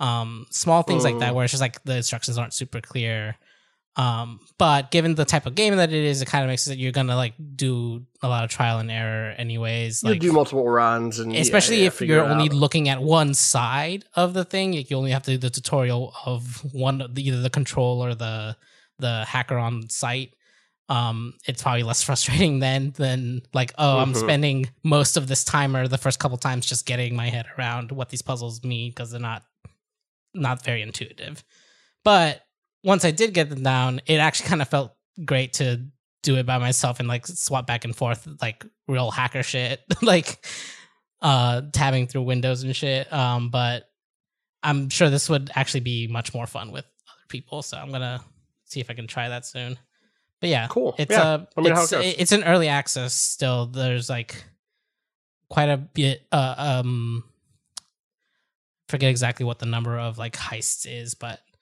uh there's like planned like many many chapters so it looks like there's gonna be lots of lots of different puzzles and stuff Cool. Um, before we get out of here, Patrick, I do know there's some news stories you want to hit uh, and talk through, uh, including some. some yeah, pretty three big four three things. announced as you're recording this that they are adding an, d- d- uh, a co-developer for Halo Infinite, which What? is not What? that's not that's what no, it's just What? it's just a it's What? just a supplemental studio. Every What? AAA game does When? this. now. Uh, it's Who is literally while we were yeah no, but uh, that game's. Scott- but when are they adding them? uh, Sperasoft. It's it's they there are Going forward, though, that game's out in months. yeah This is- there there are they, they're called basically like supplementary studios. They're studios that are designed to just like, hey, here's a bunch of work that like the the main team can't get across the finish line. It is offloaded to these like supplemental studios. It's actually like a lot of like how Ubisoft Gotcha. is structured. Um, So it's like you know, I'm I, I was just laughing at um, the um, the fact that this came across as a headline Just while we- after, yeah. just yeah, like this is this is the responsible thing to do is to is, to bring is, in somebody else, Yes, contract, contract someone to like, hey, we, you know, you can. There's all sorts of things like uh, the, equivalent of busy work that it's like, w- you know, why would the main, you know, the more critical, you know, designers, programmers, etc., work on X, Y, and Z when it's like, hey. These folks can follow the blueprint and take it across the, the finish line. So While we're this working Spare- on some more this- critical stuff. Sure. yeah, this Sperasoft studio, that's this is literally what they're built to do. Is like they come into games Gotcha. and it's like, what do you need us to do? Go do that. It's like, okay. So it was just Whew. anyway. I hope 343 gets it. I hope it. I hope that game comes out good. yeah, uh, yeah, yeah. I would like that one of game. those. That game kind of has to ship, but I've I've also, uh, you know, it is not hard in my head to like imagine the campaign slipping to December and then and then launching and the and the free- multiplayer is what launches with and it's like hey you know it's still coming before the end of the year but you know Uh-huh. we're- you know here's the multiplayer on on day one um you know sort of as increasingly it becomes like kind of clear it's like this next gen launch is I going to mean, be How long has it taken the Master Chief Collection to ship in a complete state? Yeah you know they That works you know, look uh, they committed to, to to turning that into something that is now heralded as like a best in class like way to treat a collection of games but it took them an entire generation to get there So yeah, yeah. I think there are still some issues out there too. So uh, anyway, other other other news things. Uh, wait, what? What's? Why do you have Spider Man written down here? What's, I thought it was at least oh, worth noting the sure. uh, the Avengers game that comes out um, uh, next month, September, right? I think it's mid September. Um, yeah, it's gonna get Spider Man as a PlayStation exclusive um, What is a- character. Avenged-Tony? I think so. Stop yeah, it. Look, I've seen. You know? There's enough terms out Did there, you Cado. You don't need to give them new ones. Did you see the? I mean, the thing that was going around. So, the, a couple things. There was some sort of press beta, right, and some press impressions got out there. Um, but did you see the screenshot of just? Did you already talk about this? The Avengers. Oh, yeah, I think I shared it in like our work Slack. That's just like, oh, the UI, the Yes. the um, eight different currencies and all of the different. It's just like not what I want from that game from the jump. From the jump. Do you know what I mean? Like I get how a game gets bloated and you wind up with eight different currencies. I've played Destiny. But it didn't launch like I mean it launched with a bunch of it did launch with a bunch of currencies also. But just it, Yeah, it feels but, like, a, it feels three, like that's not, eight. Right, not seven or eight or whatever it was. Whatever Um, it is you know, now. that screen looked like a version of something that you would see in a Marvel Ultimate Alliance or something in terms of just like here's all the different you know gear you can equip with lots of incremental tiny bonuses to various things and uh, you know some of the early impressions that I read seemed seemed the, generally the impression seemed to like generally to be the game is better than you thought it might be. I unfortunately I was invited to like the press beta that all these were written up on. Um, I was like, oh, it's like you know open for the weekend. It's like Sunday night. I wife went to sleep, family family's in bed. Sat down with a beer, and it's like, all right, I'm gonna check out this Avengers beta that I that I used some of my bandwidth cap for, um, which is a you know uh, Comcast finally decided, even though the pandemic's not over, like cool, we're like done giving you unlimited da- like data. We're back to we're back to charging you for that shit. Um, and I sat down and it they're like servers are offline, and then I looked at the email and I was like, oh, it was only Thursday, Friday, Saturday, not Friday, Saturday, Oh, Sunday. I was like, brutal. oh, that sucks. Um, Brutal. And I'll be out of town this weekend, so I'm not sure if I'll be able to play it th- this weekend. But um, uh, yeah. Anyway, I just thought it was curious. This the Spider-Man thing is curious because um, it's not like the Insomniac interpretation of Spider-Man is being put into Avengers. It is um, just a Crystal Dynamics version of Spider-Man being put into uh, Avengers, and it's a DLC, which means it won't be story uh, dependent. It'll just have to be a character that gets added, and it also appears that they were like a, year ago were like real cagey about the fact that they weren't doing weren't planning to do crossplay, which didn't make a lot of sense for one of these types of Oh. games. And I don't know that I necessarily want to draw like a line to if you want to include Spider-Man, like can't do crossplay, but it seems to have been potentially a contributing factor for a game um, that would benefit from audiences. You know, look at the Stadia version of you know Destiny Two. You know, like the aud- audiences being able to communities being able to play together um, can be important. And like Spider Man, you know, it's not just like a you know what would you do? It's like hey, if someone picks Spider Man, like they get matchmaked somewhere else or can't, you know what I mean? Like it's a they, weird. I mean, the thing that well, mm, uh, so you know, just to be clear, it's he's only coming to PS4, right? Or it's Yeah, the Sony yeah. platforms because this game will come out on PS5 presumably also. Um, you do what you do in a in a fighting game. You make sure the character exists on both platforms. You just only like you just don't get to play as him. Do you know what I mean? In a fighting yeah, game, you but don't that's download but the like I think I think this is Sony. Ex- so I should be clear. There is Yeah. no indication that contractually, uh, Sony owns the video game rights to uh, Spider Man, and it's my understanding that that is not the case. Like you know, uh, even though the the rights like in a kind of- broad way. You mean in a You mean broad like sense. a- it is not. It is. Yes. There is nothing like sort of preventing. Like Spider Man was in Marvel Ultimate Alliance three, on Which was on Switch, right? So, right, right. so like even even absent insider information, Spider-Man was in Marvel, uh, Marvel uh, uh, versus Capcom, th- whatever, whatever the the most recent one of those. but, but but like even like that was Right. like years ago at this point. Like even after Sony and Disney like renegotiated, Right, and, right, like, right, right, Things right. things could be kind of like thrown in the air, and Spider Man PS4 came out. Like it is my understanding that Spider Man could appear elsewhere, but that um th- he's like not, and part of you know that is partially a Sony like Sony and Marvel are like be pretty tight going forward, and so I think this is Sony sort of like you know making a deal with Marvel to be like, hey, we're just we want so we want Spider Man to be a uh PlayStation IP basically, and this is a way Mhm. of. But I, I the reason I felt bad was because like just like Crystal Dynamics like clearly couldn't just come out and say that like go read like this really painful IGN Japan interview where the, the the guy is like whatever designer or whoever it's like you know like this is the only character that's going to be like this and like Sony and Marvel just have like a special relationship and it was like really painful for I don't know if this game's going to be any good but it like came out of the gate and was just panned. Nobody liked the way it looked. It was like it was it had a real mountain to climb after its first impression.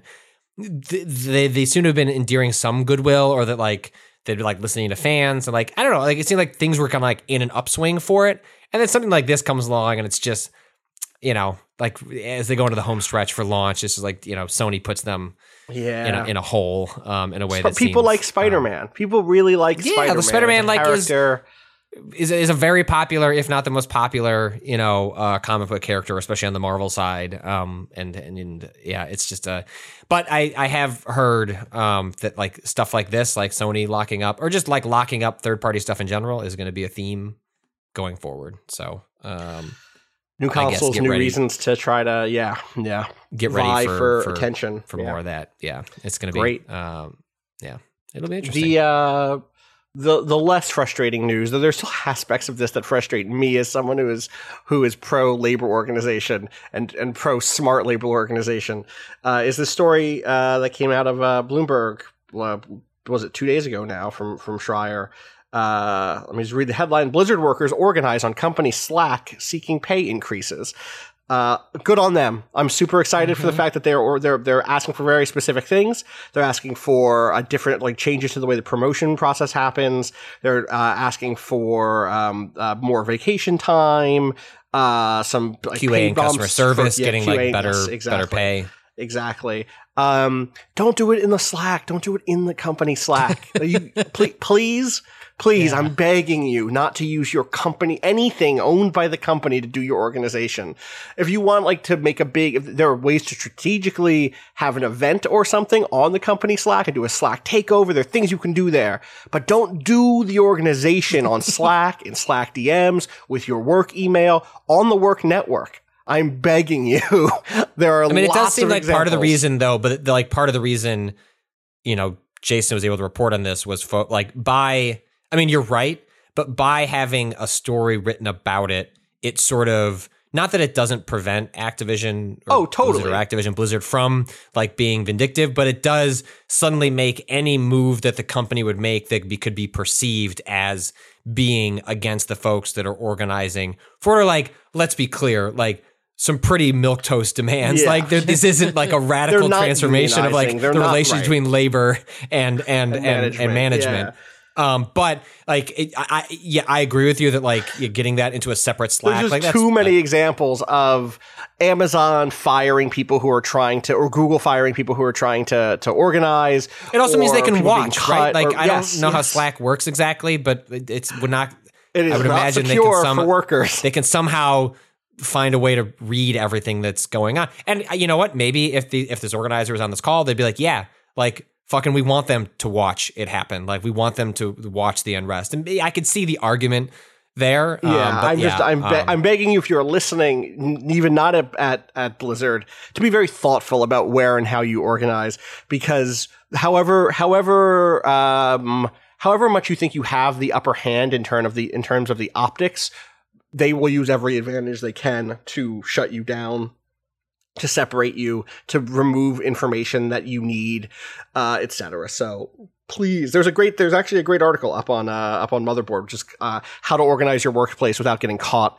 Uh, please read that one. But but also, I, just to be clear, huge shout outs to the, the folks organizing this. I do think Yeah. it's great that they're doing this. I cannot imagine working at a behemoth like Blizzard that has been so notorious in terms of its work conditions, in terms of its the demands it places on people in its. Uh, in well, its and like there's been a lot of folks coming out in the result of this story eh, mentioning that like when they've had rela- you know relationships with Blizzard's like sort of like recruitment efforts about just how much they radically do not vet like they put so much of a priority on the prestige of coming to work at Blizzard and will like not even necessarily match salaries that you currently have because they're like Yep. but yeah but you get to come work at Blizzard.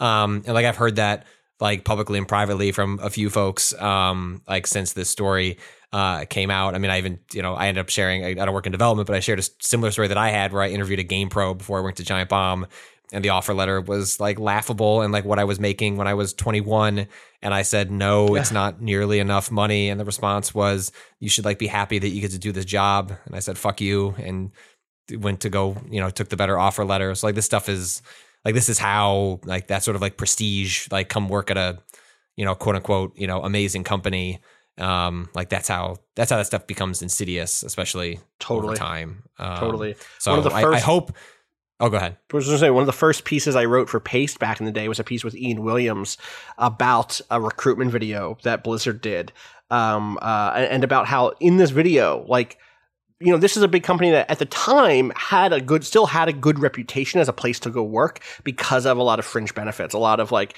free meals in a, in a beautiful cafeteria, a great campus. Uh, the pay was was better than it, their their competitors at the time. Blah blah blah, and none of that shows up in the recruitment video. The recruitment video was 100% prestige, quote unquote, family, uh, talking about the sorts of projects you'll get to be a part of, and none of at it this like big orc statue in look the at this big orc place. statue exactly exactly and it's like if you're not even if you're not making it a, a priority to recruit on the basis of the material relationship that you're offering somebody the pay the benefits the fact that you'll like you will have free meals even or blah blah blah then then those things aren't the that's not what the company values right? Those things are now secondary to just the prestige and they'll be the first ones on the chopping block. They're not going to ensure you good pay because they're not even basing that on they're not even basing their recruitment efforts on good pay you know what i mean? Uh, and it just it's it's just it's deeply insidious to to have uh to try to bring your workers in on the promise that what you're coming into is a family or something like that because it's not. It, that's not what what the relationship to your workplace should be. You can be close to your to your coworkers. You should have a sense of camaraderie. You should absolutely build a sense of solidarity.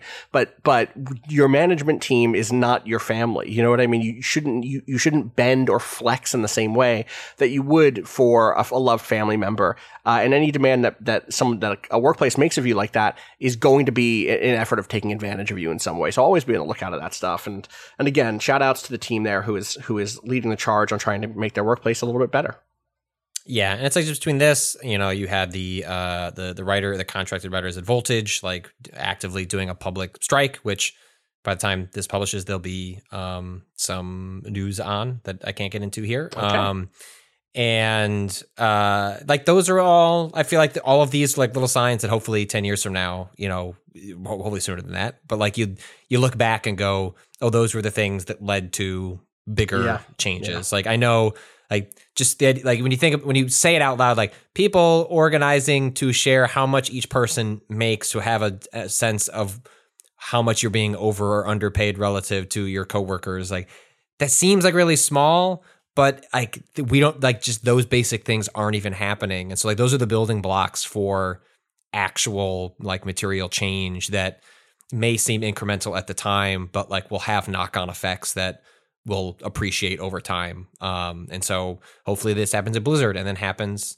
at other places big and small. Um it's really important that it's happening at the big places you know? I Yes. mean you want small you want smaller places to treat their workers uh right. That's it's important that we're, that happen wherever but it's like real movement like doesn't change without it happening at these massive studios that employ thousands tens of thousands. And so hopefully this is just the beginning of of more folks taking doing this privately and then publicly talking about the disparities. But um hopefully this this uh hopefully results in better pay and better conditions and also inspires for other folks to um, to do the same thing like because it's one thing to like share it on twitter. Like i think that's good. Like you know i did that. You know i shared w- what i make and um in, in the hopes that that uh well one makes it clear how much of an outlier i am to other folks that do writing for a living. Um but that that doesn't help. Like you need the da- the data collated like amongst the stack of everyone. Um, and it can get lost in social media. So making this organized internal list is like a better way to understand how exactly it Where those Like, discrepancies are, Yeah, you where, can like, who- negotiate for. Yeah. yeah the problem with like the problem with like when i shared how much i made which i was trying to be helpful but i also noticed in the discourse around me sharing that was like oh wow like actually it turns out games writers like make pretty good money and i was like no oh okay like really needs to like because there wasn't the context of like what other people make like it wasn't clear that no like i'm a long-standing outlier Uh-huh. compared to other folks like yes there are other people that like make what I do, and um, but there are a lot, most most the vast majority don't make anywhere near that, and so like the reason it's important. I thought it was important for me to to explain how much I made was to show the discrepancy because that that gap is Im, important. Whatever you make, you know, whatever you think or make of how much uh, I I- make doing what I do for a living. Um, sh- you need to see what the people are making along that spectrum. Um, it's like I'm just a small data point, and it's like without And- understanding all the other data points, it's not. It doesn't really work. systemically speaking, the, your data point exists as justification for the other data points. Like one of the ways in which capitalism, capitalism's internal logic functions is the production of outliers such that the bulk of people can look at the outlier and say, that'll be me one day. I'm definitely on the road to that. When in fact, and this is no discredit to you or your skill set necessarily, Patrick, but like the way you get there is not just hard work or skill right? Like there's a great deal of luck. There's a great deal of things lining up nicely. Um, there's a great deal of being in the right And place. it's getting at the paid right like time. shit for a long And- time. Like I'm Right, 35. right, Like I spent four. I spent Right, you know 13 right. years not Well, making and- much money. And there's a there's a there's a deal of it that that does come down to like being in the right identitarian categories. Like as a white dude, and like as a white dude who is a dad who is from the Midwest, there are all these different things that fit you into cultures, workplace cultures, very smoothly. That does that that has not happened for a lot of other folks, where they wouldn't necessarily be able to jump from job to job because they would feel a sense of insecurity. They wouldn't feel like they could. And again, I'm not here to psychoanalyze you or or or, or discredit no, no, but your, it's, it's also it's also that. You know what I like mean? when when someone comes to work at Vice or goes to anywhere else and they want it, they they look at their own resume and go like, look, my work stacks up to Patrick's. Like, I'm sorry, I haven't been doing this since I was 14. Like that dude's a fucking outlier. But um, you know, like they should be able to being- negotiate right. Yes. Yeah, yeah. Look, I'm not saying I need to be necessarily paid what he's paid, but like relative to what you're giving me, like this doesn't make any fucking sense. Right. And like And the- that's the value of of having that available. Totally, totally, totally. And the thing to remember about these numbers, it was like it's wild to, to think about here. But if a company, if a company, a for-profit company, is paying someone something, by and large, they are making more from that person than they are paying them. Vice Yeah, is I'm making underpaid. Well, like, to- uh, not even saying not as much like, as like other people, whining. I'm just saying that like No, that's how all of that works. Is like they, they have to make a profit is- on you. Correct. They're making a profit on you. You were being alienated not only from the product of your of your creation, but also from the the the the, the value that you're producing for the company. Um, then it's happening again. Certainly not just Patrick, also for Cado, also for me. I know what the fuck it is. You know, listen, we could one day I will disclose all of my my numbers at some point, and we can be like, whoa, okay, weird, um, because they are not great. Uh, I think I've talked about before having the the shit that this company has uh, put me through to get up to where I should have been compared to other people at my level, including some people below my level. Um, in any case, it's it sucks out there. I'm, I'm happy the folks at Blizzard are negotiating and are organizing, and, and I hope that, that all that shit goes well.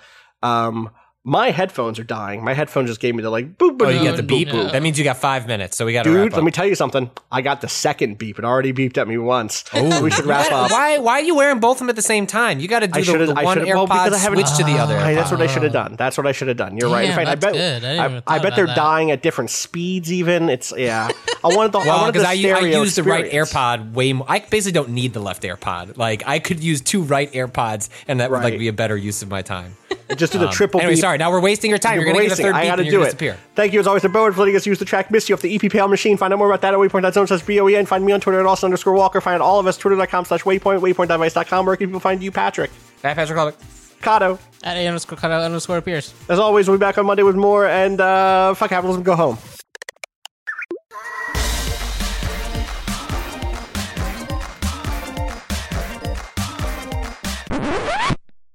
Patrick, before we started the podcast today, uh, a thing that I said was, or we looked. There was a Sony event that was going to be happening, right? Yeah.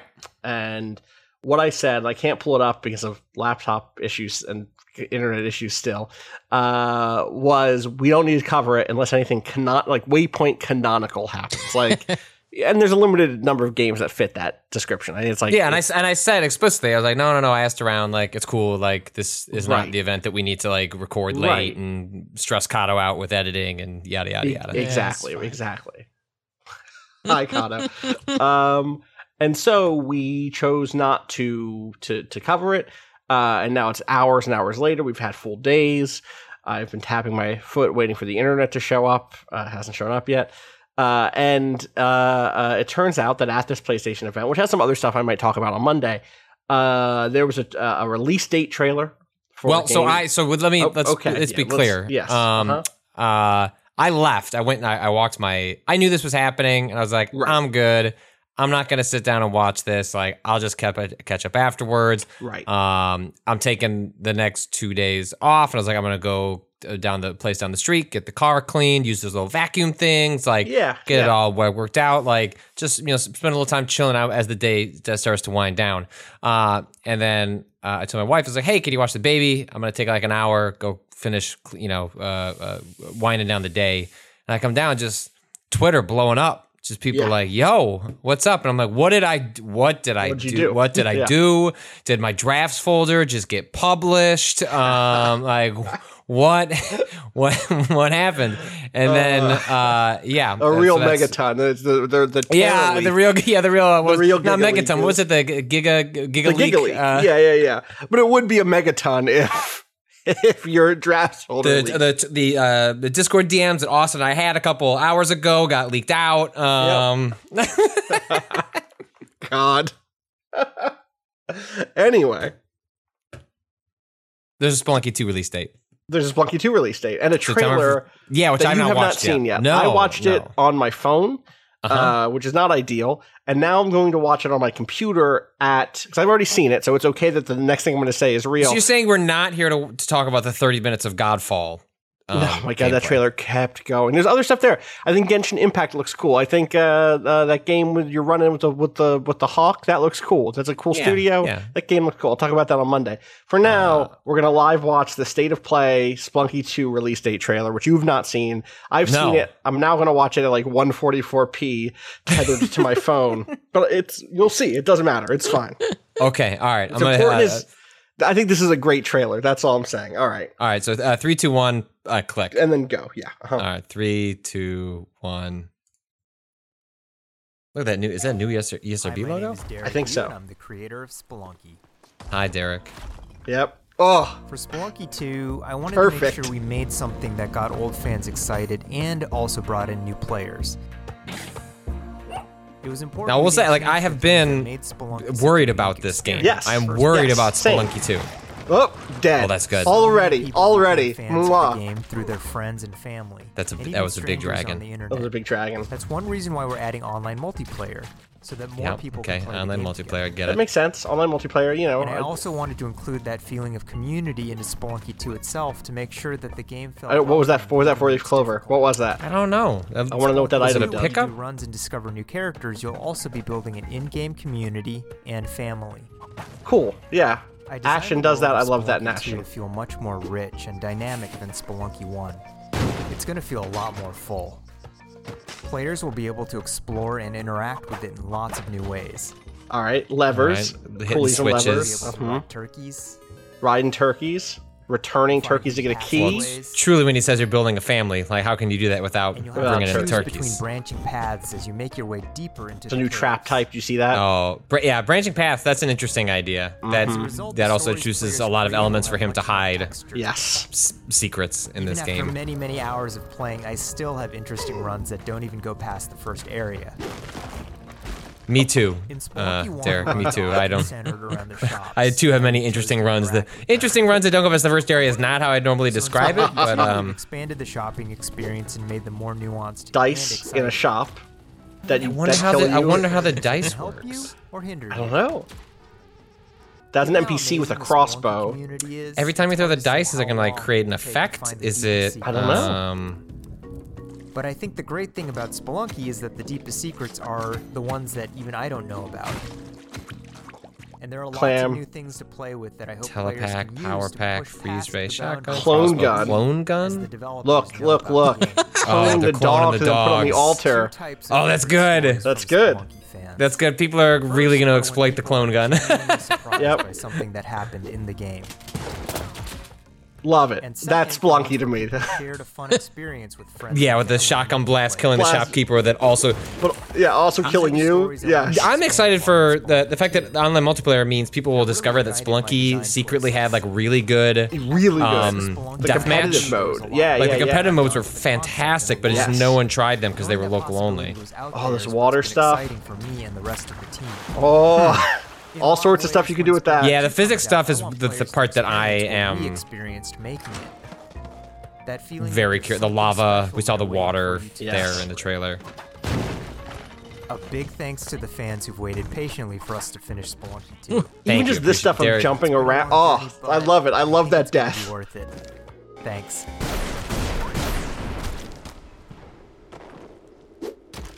This is the best. This is the most you understand what you made. God damn it. So if people don't, if you're not watching, it's just like a, a character that dies, but also Spelunky doesn't like immediately send you to the uh, end credit screen. Like as long as like there's interactions in the environment, it will just keep going, and so you have like explosions going off and just sending Ex- this body yeah. careening around and then hitting Someone enemies, within sh- and then yeah, Yeah, bouncing off a boost pad, landing on a UFO. It's just like that chain reaction stuff is so good. And hearing Derek talk about what yeah, you know, I- we were talking over him obviously, but one of the things that that Derek says there is like the goal was to create a, a game that had uh, a more like greater texture to the interactions, which is really an interesting way of thinking about it because you know Spelunky is already a game that I think has really good like texture to the interactions. Um, Yeah. But the idea of there being maybe more moving parts or a, a greater sense of possibility when when you bring different objects together is really exciting. So, yeah, I st- it still doesn't like I still. I don't I think need there's to a, play a it. thing. I don't. There's not a thing. I guess I kept I kept waiting for oh No, is is there some some core the thing that like would shout out to you this is why I had to make Well, Spelunky and too I which it think- doesn't I think the thing that, that answers it for me is, you know, he, he says on this trailer basically, like, I finished Spelunky 1 and still had ideas.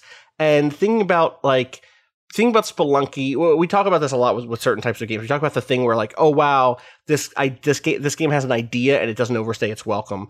And that could be the Titanfall, like, time travel level. That can be, like, a, a great Mario gimmick. Um, and the idea of of Derek being like, "Oh, I had four or five more of those scale of ideas where I could build an entire level around." For instance, if you if you look at this trailer, there are like treadmills on one of the levels. Uh, the Yeah. stuff with the water with the water stuff going down. Like this is the trailer that made me feel like, "Oh, maybe I just do want more Spelunky. Maybe I'm wrong about wanting something, some big dramatic super change. Maybe like levers are enough to make me ready to play more Spelunky. Like over a long enough timeline that it's been, it's been years since I played Spelunky like daily. And this is the trailer that made me go like, oh, I just fucking love Spelunky. September 15th, by the way. Yeah, not far. Um, far. I do. I do wish Spelunky had a level editor. I wish that was something like like I feel like this Mhm. like a game in, in general. Like there are some mods on the PC side for for the the original, Yeah. but um this is like a game and like I I I agree. Like so much of the um like sort of like uh, semi authored, semi randomized uh, element is like inherent to the experience. But I also I also think Spelunky is a really underrated platformer and action Yes. game Yeah. where in watching it you can get the impression that the player has like it's just a little more uh, uh, finicky than it actually is. When there is a, certainly a finickiness to Spelunky, that is that, that is part of it. It's how you're supposed to kind of like lose control and things go sideways really quickly. But it also is like a really good controlling, solid Yeah. action platformer. That like if you were just to take Spelunky, remove the randomization of it, and just put it in authored stages, like I think it could also would be like a really well. excellent one of those. Which is You why want Spelunky Maker. Or just like that yeah like if, if that was like added on like if if that was that, i guess this is me just continuing to think of like if that was like and we're, we're making more levels more features but also now you can like make your own um Yeah, because people do yeah. that already. People do make their own Spelunk, spelunky levels by modding um the game. So i don't know. Yeah i'm i'm i'm curious. I'm i'm i i uh i i will I, i'm a little bothered that it's ps4 only it seems like Is so it not far. PC? Well, and I haven't said anything. I don't think it's only ever been shown um, Right. in relation to PlayStation. I do think that's also what happened. I don't. Did the PC version come out at the same time as the Yeah. Xbox Live version? Did it? Oh, it? maybe it didn't. Hmm. I bought that Um, game twice, so probably not, right? Because I think you're probably right. I must have bought. I think it. it came out on Hmm. Steam later. I think that was a game that uh, Microsoft, when they were kind of on fire. Uh, I'm looking now. It's the Xbox, July 4th, 2012. Uh, PC, yeah, but yeah, yeah. Uh, July, Ju- August 8th, 2013. which is like Um, a so year later. Huh? Yeah, a year later. Um, so I wonder if that's going to also happen here, which would be kind of a that'd be kind of a bummer. I The mean, what- Steam mean, version will come. I found it uh, two minutes ago. Derek, you on Twitter. The Steam version of Spelunky 2 will come out shortly after PS4. We'll need a little extra time to iron out multiplayer on PC. Release date for that soon. Oh. After Steam, we'll look into other Okay. platforms. So shortly after. that's fine. That's not bad. So that'll That's come. It'll come out in like October or something like that. Um, Yeah, which is fine. yeah. Okay, all right, all right, Yes, all right. I, mo- yes. Mostly because it's like, look, sorry, I don't want to. Yeah. Sony. I'm not signing up for PlayStation Plus, so I can play Oh, multiplayer. yeah. Like maybe I'd do like a month of it, but I like. mean, that is the other thing here is uh, I will play this game multiplayer, which I did not do much of at all in Spelunky One. Just Yes. the fact that that I'll be able to do that more is is great because that deathmatch mode is fantastic, and so was the even this, the- even the single player co op is really underrated. Every time that I did it, I never made it very far. me either. It's miserable. it's really the sto- hard. the stories that come out of the co-op are wonderful because it it just amplifies. I mean, everything that's like good about you doing it by yourself is amplified by doing it with another person, especially because things move so quickly in Spelunky that it it's ah, it's just great. It's You the just fact give that- up on the idea that you're going to win. it's and- a different game. lean What's a different Yes. game? Like Yes. you play, you have to play it fundamentally different with a second person. Um, it's fundamentally like uh, at least uh, you know more conservative because you. uh, It's just yeah, it's gonna Yeah, yeah, open. It's basically a different game. also think point. about yeah for me it's like if if if i can regularly play that game with someone i could think of a lot of ways in which you would develop strategies and roles and like all right you get the freeze ray you're going to be the freeze, freeze ray person. I'm just not going to fuck with the freeze ray. Freeze ray comes up patrick that's yours.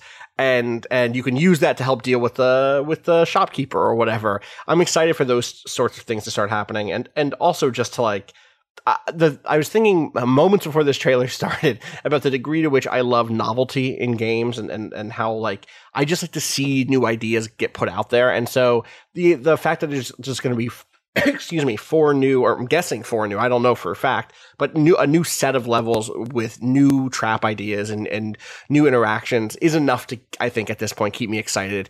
Um, Yeah, no. So- so I yeah, am so definitely we'll really. I'm really excited. I I just I I I, I- yeah, I'm just I was so taken aback. Well, I played Spelunky, bounced off it, and then came back to it later. right, I, I didn't right. like it's same as like dude, I had a similar experience like with this in Dark Souls, where it was like played it was like oh okay, not for me, and then Yeah. and then you know now it's on a top ten list for me. So uh, yes, I'm- well September 15th. A That means away, yeah. We'll, we'll, we'll be there soon. A little over a month away. Put now. out put out Spelunky, uh, put out the original on Switch. Come on, let's go. Yeah, put it. Yeah, absolutely.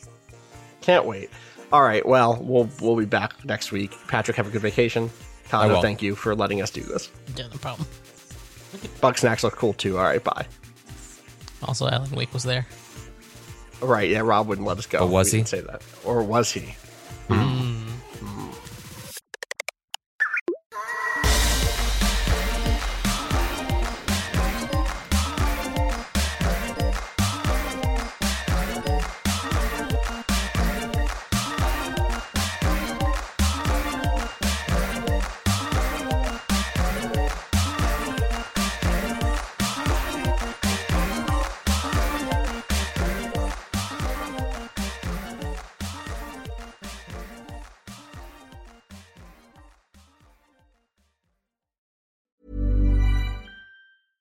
When it comes to your finances, you think you've done it all. You've saved, you've researched, and you've invested all that you can. Now it's time to take those investments to the next level by using the brand behind every great investor, Yahoo Finance. As America's number one finance destination, Yahoo Finance has everything you need, whether you're a seasoned trader or just dipping your toes into the market. Join the millions of investors who trust Yahoo Finance to guide them on their financial journey. For comprehensive financial news and analysis, visit yahoofinance.com, the number one financial destination, yahoofinance.com.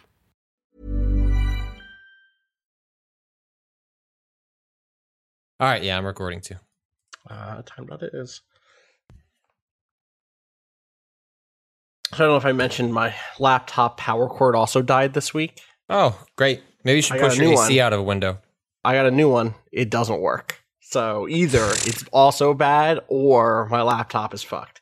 So Is it not just a USB C? It's not. It's a it's a Surface Pro or Surface laptop that has like a proprietary thing. It sucks. Ah. Yeah. Uh, Um. Me too. All right. Uh. Twenty three. All right. Ready? Mm-hmm. I guess we just come back in. I guess we just say. All right. Great. Good ending. Crushed it. Crushed it. Nailed it. Uh, the third All beep. right. What is that? Boop, boop, boop, boop, boop. Bad. Yeah. the third Yeah, there's one that's just like, bye. yeah, I'm gonna get hit with it any second now. All right, I'll try to figure out how to get this over to you asap. Great. All right, thank you. sounds good. All right, Bye. Bye, peace. y'all. Talk about it. I'm gonna, I'm gonna complain into this microphone. Great. Uh, but it means I can't do a backup, so you should do a backup. Yeah.